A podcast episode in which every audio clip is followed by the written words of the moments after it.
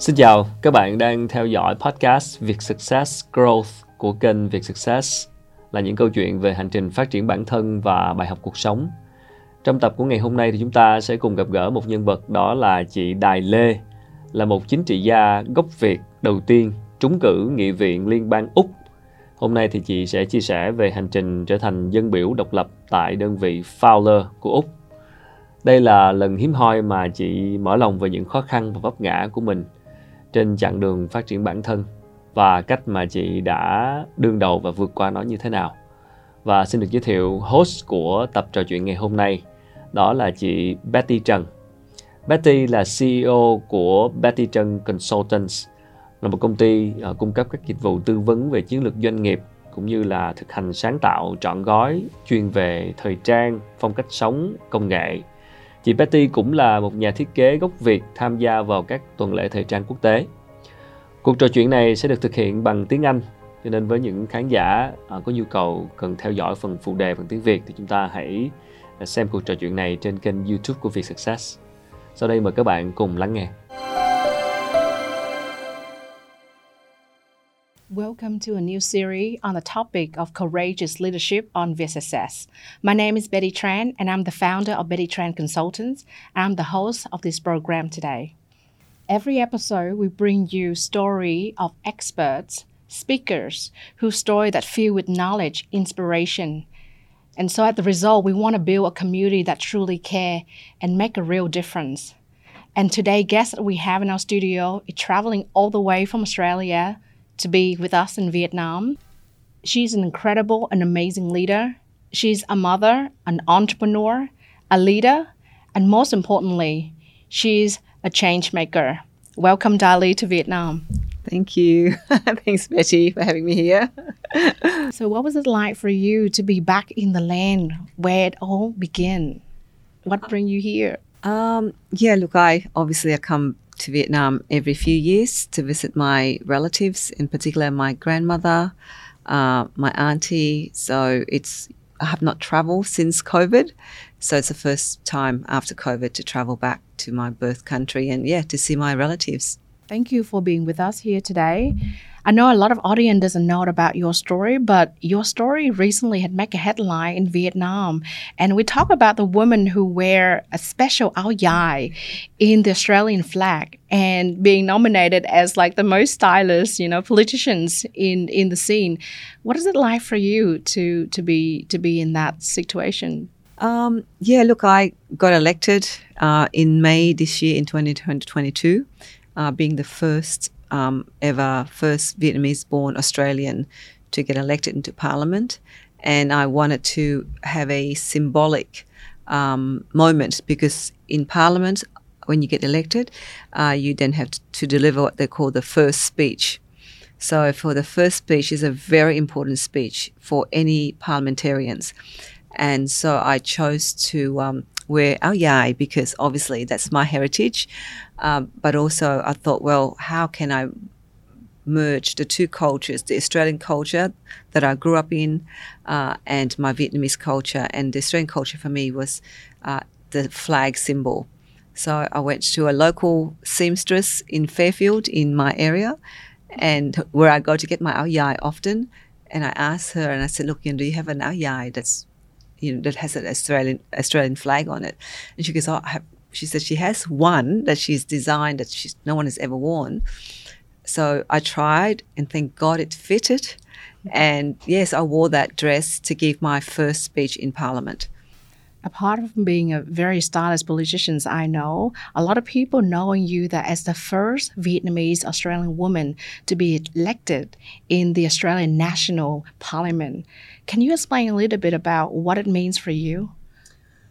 Yeah, look, it's a very um, it's a to being elected the first ever Vietnamese woman um, into parliament is a very a big thing, obviously, um, and also the first independent. I don't belong to a party, uh, and so the area where I won, where I got elected, has always belonged to one party, which is called the Labour Party but they've never lost a seat to an independent ever since the seat was formed in 1984. So there were a few historic uh, moments. One was that it became an independent seat, so it doesn't belong to major, a major party. Secondly, there was a Vietnamese born Australian woman um, who got elected as well. So both of that um, was really big. And for the community, I think, thirdly, the community voted for me, um, supported my campaign. And out of the 151 parliamentarians that were elected, I am the only parliamentarian that's self funded, which means I put my money out to campaign and to get elected. Everybody else, uh, if you belong to a party, you've got the party machinery, the party funding, uh, or in the other independents, they were part of a, a, a donor, a big millionaire donated to their campaign. So there were a few historical um, moments in, in my um, success to Parliament. Personally, as a friend, and watching how you fight, how you fight consistently for your dream for the past 17 years, and seeing how much you have to overcome to get to where you are today. It's simply about grit, determination, and resilience. People talk about success, but they don't talk about the failure that they've been through. So, what was it like for you to going through failure after failure and to get to where you are today? What do you have to go through? Politics, um, and maybe maybe like business as well. When you go into um, an area like politics or a business, you um, there's a lot of new um, new things that are you surrounded yourself in, and so um, when I got into politics in 2008. So in actual fact, it's 14 years. 2008 was when I first left my journalism career to go into politics. I did not get into politics to be big. I got into politics because I wanted a car park built for our area. And I advocated strongly for the car park to be built. And that's how I then got elected into council, which is the the third tier of local government in Australia.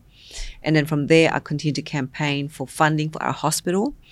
Um, and then, you know, throughout the last 14 years, have worked in the community to, um, you know, to fight for their resources. So, I and I attempted about two um, elections um, at a state level, not a federal level, at a state level where I failed. I did not get elected, but that those campaign taught me many things around campaigning, around politics. So I, um, so even though I failed, not to not get elected at the state level, every time though when that happened, I thought maybe I was not meant to be at that level. Maybe there's something else bigger for me. So I contested it, I think, three times at a state level. Um, even though I did not get elected, I actually still had increased a margin. So I don't know if people understand it. In politics, when you go to vote, uh, you get a percentage of voters to fo- vote for you. And so every time when I contested an election, that that vote increased by two to three percent. So, so to me that was a success because that means people are slowly turning around and listening and voting differently. So my aim was to encourage people to know who to vote for to have a um, an informed decision when they go and place uh, a, a, vote. So that was my purpose, uh, rather than winning and getting elected. That is that is too a goal, but the most important goal was that to actually get the community to empower them to get them to see that their vote matters. And so at each election, I educated our community. I worked very hard. Um, and so, you know, so for me, it, it's it's not a failure. I don't describe it as a failure. Every single journey that I have made to get elected has been a lesson, a lesson learned. Absolutely. I have watching you consistently deliver every single campaign. And what I love so much about you is your smile the radiant and the positivity positivity on your on your face every single time you face adversity. How do you manage to balance that every single time life hit you? Um, I think I think um, I I look at life. It's it's a big school. Life is like a big classroom, and and as you fail or as you stumble, um, you look and you think, well, what have I learned here? What are the lessons in it for me? But it's through many stumbles that you actually can reflect. Um, you know, when the first time when you um, when you do something and it didn't go right, of course, it kind of makes you feel like, oh my God, I'm such a loser, or oh, I feel terrible, I did not achieve this. Um, and but then at the next failure, you think, I think you pick yourself up and you think, okay, how do I do things differently?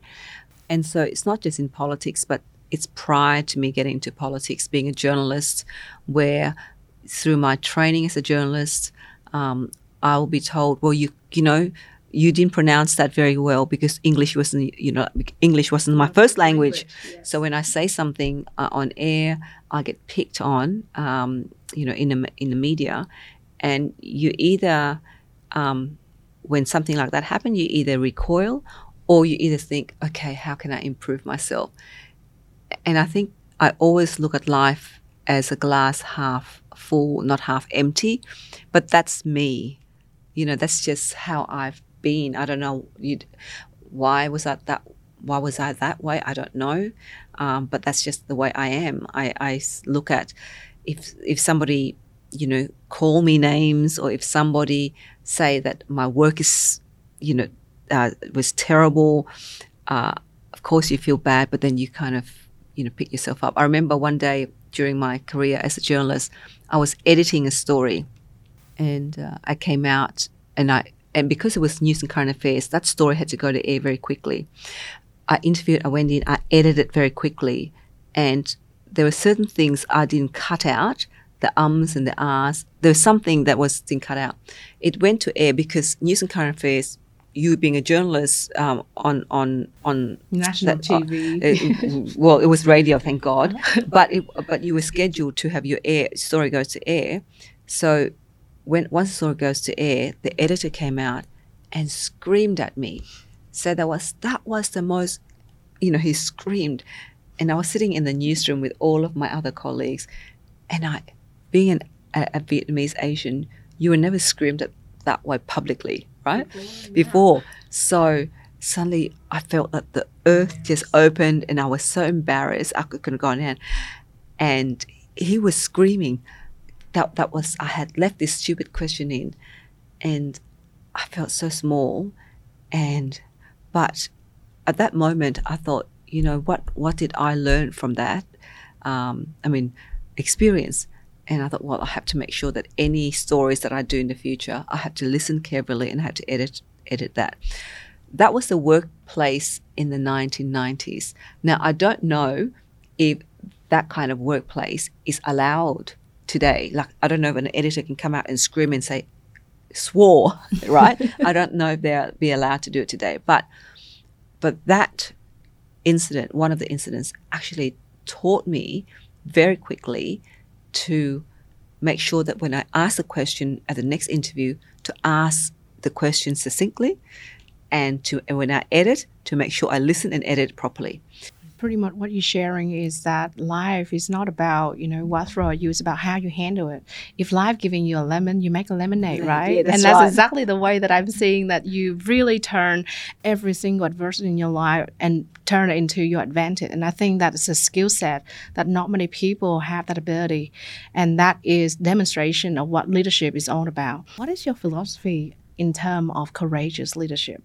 So funny a few i think about two years ago as part of my, I had a small business uh, in my video marketing, and with a group of women back in Sydney, and um, it's the Dawn Media Productions, and we were trying to find um, a word that would describe me. And we were reading. There's a book. I can't remember what the book was, but through when you read the book, you pick certain things, and then a word will come out when you do the exercise, and then the word came out, and the word that was assigned to me was courage. So that was the word that described me and described what I want to do with my the business that I was setting up. And um, I think courage for me is about having the um, doesn't mean you don't have fear. You're fearful. It's still you're still fearful about doing something, but despite the fear, you still went ahead and gave things a go For me, that is courage. It's about knowing that, oh my God, will this work out or not? How's this going to ha- be? But knowing that I've got to give this a go because I would not know if it's going to work out or not unless I give it a go. And that for me is courage, is to test things out, um, to give it a go. And you might not succeed the first time, but keep on giving it a go uh, until until you get to a point where you think, well, you know, I gave it a go and it had worked out. In my journey in politics, uh, every time when I campaign at a state level, uh, three times, I've been told, stop going for an election because if you keep going, uh, I was told that, oh, it's not going to look good on you because you keep on failing because you don't get elected. And I said, well, that I, that's that's not true because when you keep going, that means you are persevering, and therefore you're not going to give up until until you get what you want. Political parties have this idea that, oh, if you're going to go for an election and you fail once, that's it. Don't go there again. But that's not life. Life is about continuing giving things a go. Um, in your business, the same thing. I mean, unless, of course, you're doing something that you're not happy about, then you shouldn't continue. But if it's something that means something to you and there's a purpose in why you're doing it, then you keep on going and knowing that you could fail and that's having the courage to believe that you can do it. So to me, that's that's what courageous leadership is about. And courageous leadership is not also is also about being humble about it. It's not being loud about it right? It's not being going out there, oh, look what I've done. To me, I always must see myself as a humble, and I say this to all of my team and my staff humility is the key to a good leader. That's my interpretation of a good leadership is having humility, but having the courage to speak up as well, but knowing knowing that you need to allow others to speak, uh, give other people the opportunity to you know, give feedback to you. Um, but it's very important to always be humble, no matter what you do. I think that's actually the trace of what a true leader is all about, and you have demonstrated through so many campaign. And what I love so much as well is that you have a sense of humor going through those yeah. difficult time. And probably one of the most iconic moment I remember when you, you know, because we're quite close and you shared with me quite a lot, is when you find out that you had cancer. Mm and you're in the middle of trying to fight for your life at the same time fight for your career. And I, I felt that for me it was so difficult to take that news but the way you're taking it is like i had cancer. Yeah. and you have a smile it's like i'm going to beat this. I just can you take the audience through the process when you find out for the first time that you had cancer and what went through your mind? Mm. and how do you deal with that? Um, yeah so i um, i'm a very fit you know, used to be a very fit person. I, I used, seen how you work out. Yes, you know, indeed. I go to the gym. I exercise three to four times a week. You did very uh, healthy. yeah, I eat healthy food. I don't smoke. Uh, I don't drink. So I'm a very typically healthy person. Um, but then one day in 2014, October, um, I was doing yoga, and then there was a voice inside of my head that said, you know, check your left breast this is after I finished in the evening. I finished my yoga, and you know I was at home by myself. My husband has travelled in the state, I think, for work, and then I I, I felt my my breast, and uh, and I discovered a lump, a small lump, and I thought, oh, that's a very strange lump. But it was an evening, and I thought I meditated. So I said, look, it's no point worrying until tomorrow morning. Uh, whether it's cancer or not, I didn't think it was cancer because you know, no one has cancer in the family. I'm healthy, so I, I, I meditated and I went to bed. But being a responsible person, the next morning, I thought I'd go to the doctor and get it checked checked out. So I went to my doctor, and she checked it and she said, "Oh, it feels like a healthy lump. So then, no, nothing to worry about. But let's send you to get an uh, um, autopsy, um, not autopsy, uh, biopsy, and we'll check it out. So that day, uh, I went to get the biopsy. They went to the clinic and just did it as part of routine. And by the evening, um, the afternoon, because I went back to work, I got this call from my doctor. Said, "Oh, you need to come back to the to the to the surgery." I said, why? She, she goes, oh, well, we can't discuss over the phone, but, you know, the doctor needs to see you. And I thought, oh, I thought, oh, no, it can't be. It must be something. It can't be cancer. So uh, said, um, we can't do it tomorrow. They goes, no, you can't do it tomorrow. You have to come today. So even though in the back of your mind you think maybe it's cancer, but the louder part of me said, no, it's not cancer. Went to the doctor's surgery, got in there, and I was the last patient to walk in. So as soon as I walked in, she goes, oh, and she started, she got emotional. Mm. She said, oh, you've got cancer, an aggressive cancer. So, so when she said that, everything just went blank. Like you just sat down and, and that moment, you think, shivers, I'm going to die. So that's the first thought that went to my head is was I was going to die because of an aggressive cancer. Um, and sat down. Marcus was there, and and I, I, I can't remember what she said because I, I was processing. I couldn't, you know, um, and I might think I, so towards the end I said to her, well, can this, can you treat me? She goes, yes. She said the good thing is that in Australia, eighty percent of breast cancer survive. The women survive. She goes as, as soon as we, as, as long as we treat it urgently. So in your case, because it's an aggressive cancer, let's let I'll give you to the best, you know, best, best, and everything. And and so yeah, so I then you know within about three three weeks, uh, I had it operated on, uh, and then I had chemo. So so you just have to deal with it. You just dealt with it. So I knew, I felt that I had 12 months. For some reason, I thought, you know, if I had cancer, that means if I have 12 months to live, what will I do? How, how would I live my life? So I just kind of, in my head, I thought, well, if I'm going to die, I'm going to make sure that everything that I do was purposeful. It meant something to me and that I couldn't waste time. So that's my brain just went to do not waste time and just yeah, did things that I thought was purposeful, meaningful, and my my mind sort of shifted yeah from that moment. I've seen that this day that you just want to sleep, that you don't want to wake up. Yeah. So, at much as you feel like, oh my God, I'm strong, these strong, powerful leaders that, yeah. you know, I can conquer the world. But there's day that you wake up and you don't feel like yourself. Yeah. What are the things that you do differently to help you heal in that process to become stronger? So during one of the during the treatment, my body was very weak. Mm. Right, I, I've lost all my hair.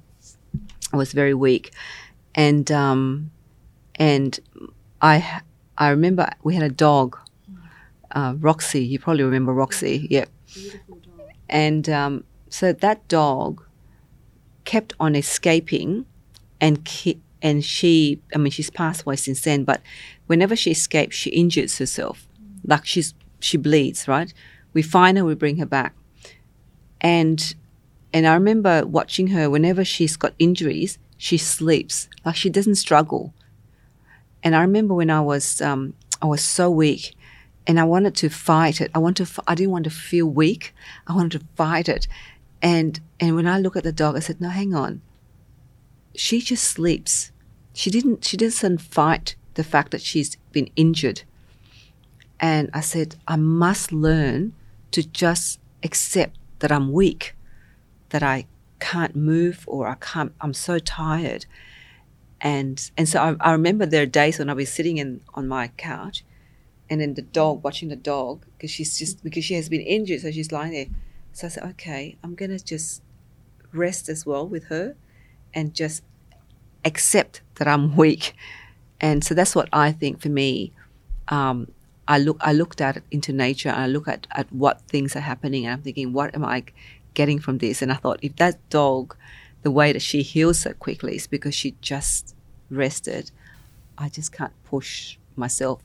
Even though I want to be strong, I want to make sure that I can do things and I want to fight cancer. There are times when I'm felt so weak, I just had to just lie in bed and sleep, slept for hours. You know, I've, I've, I think during cancer treatment is when I slept the most. Do you think that going through accepting that what you're dealing with at the time, instead of fighting it and accept the situation at, as it is, instead of what you make it means, Yeah. help you to um, Absolutely. recover? Absolutely. Look, it's about, ex- you know, there are moments when you just have to realize that I, I, I can't change the situation. Um, I have to accept that I'm no longer strong like I used to. And therefore, I just have to work through the pain, the, the chemo pain as well. Um, so, yeah, so there are times when I'm still in pain uh, because once you have chemo, um, your body is no longer the same as it used to be because you had strong chemo in your body. Um, you know, there are times that I, I get so frustrated because something stupid chemo has brought my body to what it is today. But then, of course, that's why I still exercise. That's why I still meditate and do the things I do because I'm thinking I have to accept that my body is a post chemo body. It's no longer the body that it was prior to, you know, pre cancer. So I have to accept that this is what I've got now. What are the three things for you that help you to recover and heal and become stronger? Because that is the process of when resilience and tenacity and grit are being built. A lot of people think that adversity is like a way to stopping them, but from your experience and what your story you share, for me that was like a process that repairing you. So went through that chemo, went through that difficult process. It's like equipping you for what for where you're standing now. Yeah. So what have it taught you? What are the three things that you've learned from that? um, it has taught me to be patient, to really be patient, and sometimes you know you just have to wait for things, wait for things, um, and just be accepting as well of situations. Um, but also, for me, cancer also made me very focused in say if this is what I want to do, then focus on it and do it, and and it can be done. Mm. So I think I suppose patient, acceptance, and focus are those the three things that actually got me through the treatment in- in cancer as well. Having a positive mindset is absolutely critical, isn't it, in that mm. process of oh. finding yourself. Yeah, absolutely. And now you return to Vietnam as well. And, you know, remember the story of a Vietnamese refugee. You talk about reconciliation, you talk about healing, you talk about building the new generations of Vietnams. What is your takes on this topic? Yeah, look, I, I think uh, that's a very obviously a topic. Uh, Like I said, I, I've always, as a child who escaped, you know, the, the, the country at the end of the war, uh, my family were, you know, lost, you know, loved ones during the war, both fighting with, you know, the Americans or fighting with the, the nationalist movement here. And so I think that um, the, the losers in wars are often men and uh, women and children. They're the ones that are, and, and the ordinary citizens of the country, of whichever country there's a war. Um, and I feel that, um, you know, the war ended in 75. There's still a lot of pains, especially within the what we call the refugee or diaspora community in Australia or in the States.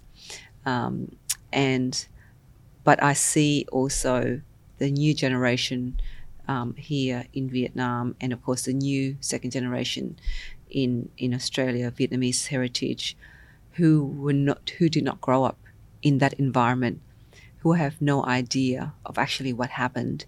Uh, they probably read about it from the history books or get taught at school, but the pains of, of running, like in my case, losing everything, they never experienced that. Um, but I know that the way forward for the world is um, is collaboration. It is about understanding uh, the differences. But I think um, for you know, um, but but for the the government here as well, they need to acknowledge in terms of obviously um, what has happened um, and and how we can actually move, build some kind of. Um, uh, it's probably going to be very hard to build a relationship uh, until obviously you know we, we need to acknowledge in terms of the rights of, of people to, to to speak, the rights of people to um, you know run their business, things that we experience and we are privileged to have in the West and their countries that are still not experiencing that. So there are many challenges, I think, for for for countries like Vietnam, um, but I hope that that um, that there are that I will encourage dialogues to have dialogues to for us to be able to um, you know work in terms of understanding those differences and how to build those differences for the future generation. Because um, I have met at the consul, Australian consul's residence last night, many um, Vietnamese Australians whose parents were refugees who escaped, um, you know, Vietnam at the end of the war, and who are now back here doing business. And there's so many of those stories, and I think that there has to be a way forward. I don't know what the answer is to that at the moment, but my hope is that as a, a federal elected member, to um, to talk, to have conversations. I think that's the most important thing to have conversations about the differences first, and and and understand what are the needs of the community and what are the needs of the community, the diaspora, the diaspora community, and then find a way to come to the middle. At this stage, I don't have the solutions, but I think one of my hope is that dialogues and conversations are the first step towards bridging differences. I absolutely agree with you because I think that I myself in that situation, I'm a returning Vietnamese Australian now working in Vietnam. And I felt that it's a privilege for me, you know, being born here, left this country, being raised in Australia, have that education, and now being able to return is like an opportunity to give back. But obviously, uh, being aware of the political background, but let's not talk about, I think the only way moving forward is to have courageous leadership, is to have those courageous conversations yes, as well. Absolutely. Courageous conversation and courageous leadership to really steer this country into where it's heading to in the future. And so I think for you is that journey of continue to discover who you are. It's not trying to fix yourself and I'm a journalist, I am a politician. You don't define by the box you push yourself in, but trust in the process and the calling and what make you happy and fulfilled. So that's to use leadership, right? Yeah, yeah. For me, it is. It's about um, about creating, first of all, if you can't seize opportunities, then create opportunities from an adverse, adversarial, you know, um, adversity. Um, and for me, it's about the adversity was around, for instance, in politics, was about the fact that our community in Fowler did not have a car park. Like these people, the majority of them were migrants and refugees. They were not being heard by the politicians that represent them. The the system neglected them and abandoned them. So I thought, well, hang on. How, how can this be? You know, how can we be in Australia and this community who are, you know, they work hard, they pay the taxes, and yet they're not being given a car park. So I think that for me, that when when I realized that I needed to utilize that situation and turn something you know create something for the community. Not on my own with the community support. You know there were people in the community who were who who saw me campaigning and so they they went behind me and said yes that's what we want. You know we want somebody who can fight for our car parking. Um, but you know we started some i started from a very small space. Um, but yeah so it's it's really um, you know thinking well um, you, you, have to be able to adapt to situations. Um, you have to be able to, you know, in the case once I got into politics, is seize all the opportunities to build, to build, um, uh, to build the skills to equip myself in order to represent the community well. I think that we start from a baby step it start with a car park. It start from a burning desire to help people lives better. And now you are in position to make that changes. You are the first Australian Vietnamese woman who elected in the parliament in Australia. And so now that you are in that position of power and be able to make change, what are the top three priority thing on your list that you want to conquer and accomplish for the next few years? Um, so in Australia, we have a federal election every three years So I got elected this year, um, 2022. So the next election will probably be either end of 2024 or early 2025. Um, and it's very hard to achieve many things in the first three years because the first year you're trying to get on top of trying to figure it out, trying to figure out, figure out the national parliament, figure out making The policies, landscape. figure out so many things.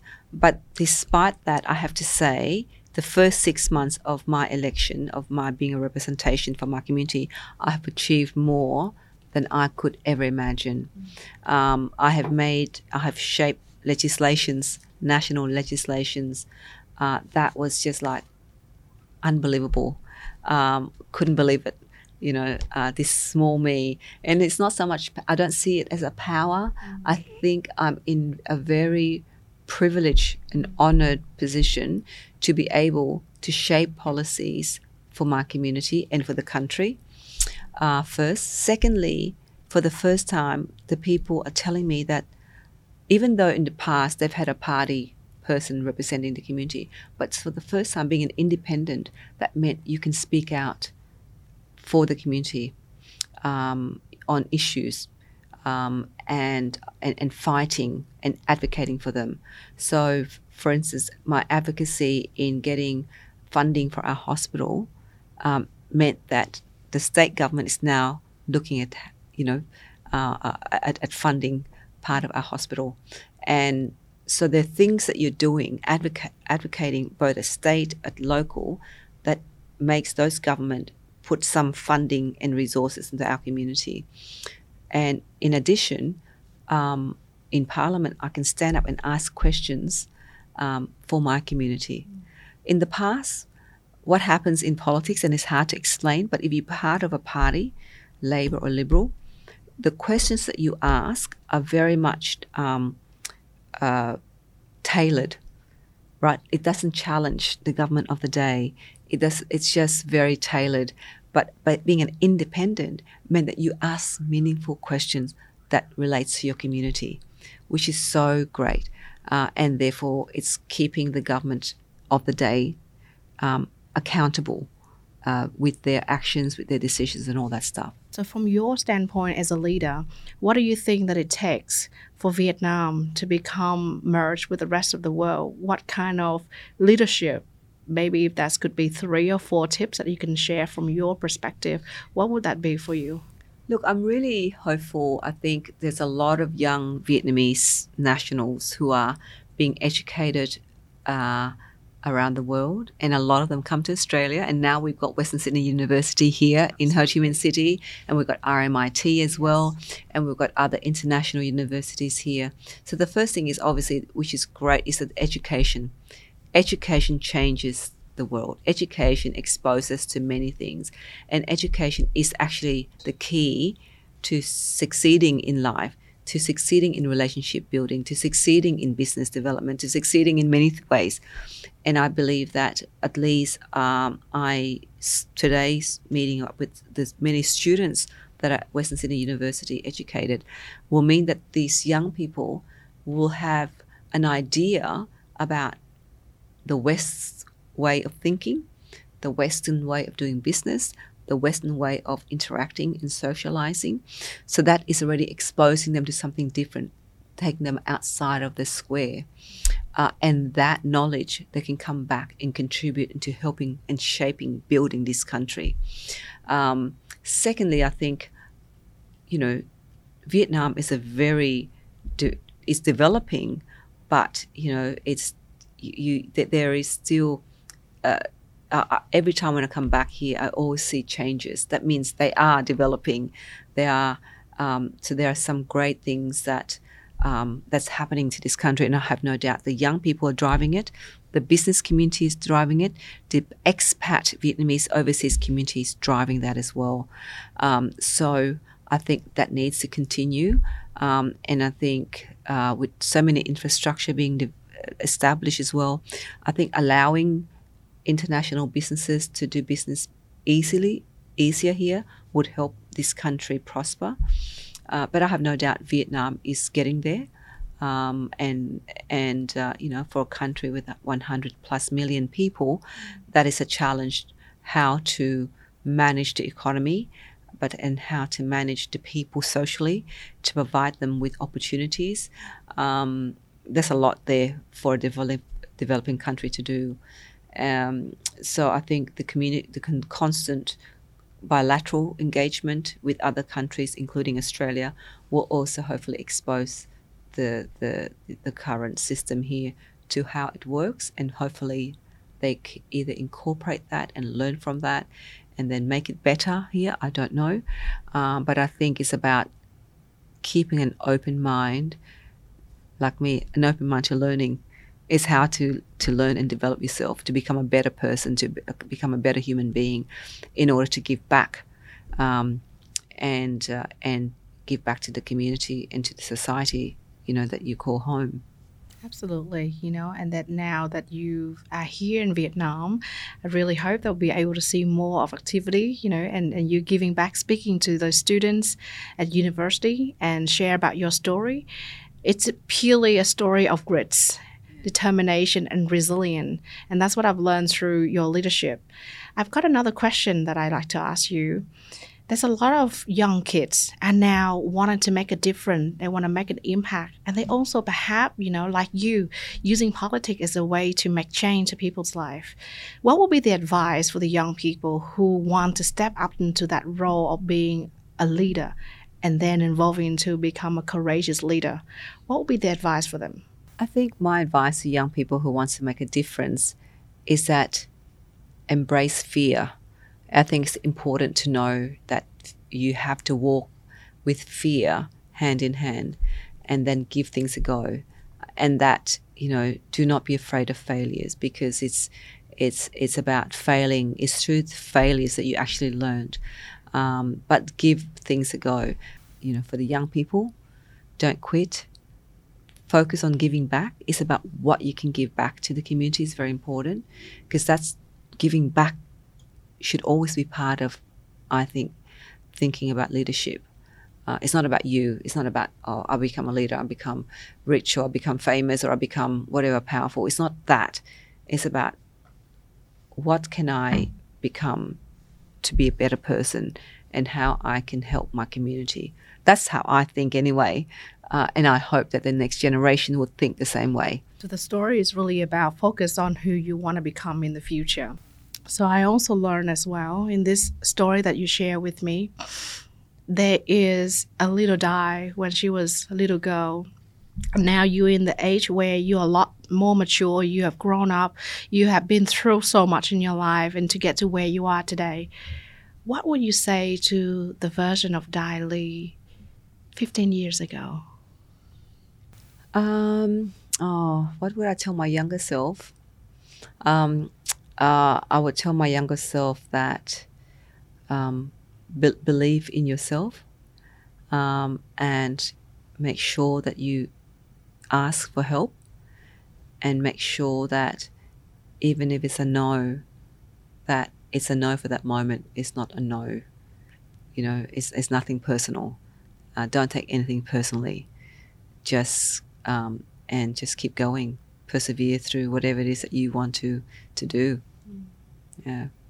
And what will be the five tips to overcome fear when it kick in for you from for your me, standpoint? um, what did you do? Fear when it kicks in, I take deep breaths. I take ten deep breaths. Um, I um, I just I do um, I, I often close my eyes and imagine myself, I take myself out of this world. It's hard, but I imagine myself. I, I, I take myself and I take myself and, and until I kind of look back and it's just the earth. And then I'm thinking, hang on, you can't see human beings there, so there's really nothing. So we're just really tiny specks of things.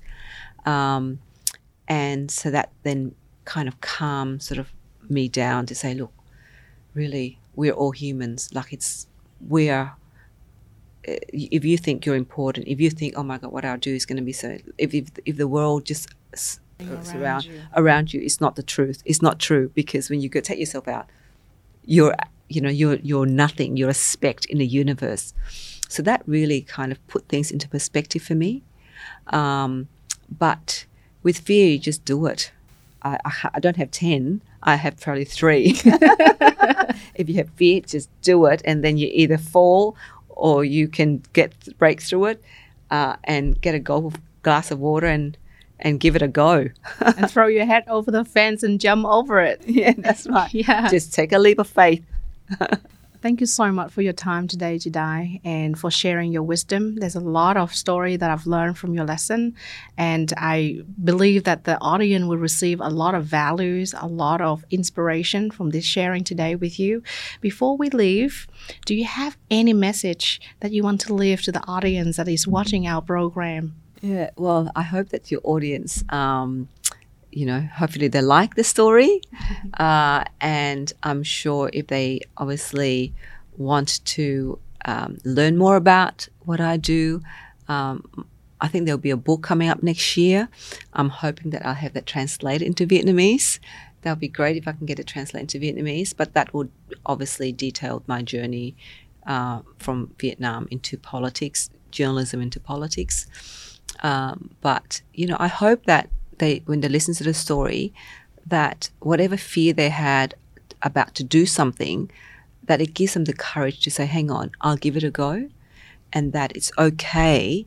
That if I fail, that it's still okay. That it's not the end of the world, and that if it's something that they believe in, they'll come back to it and give it another go. That's amazing.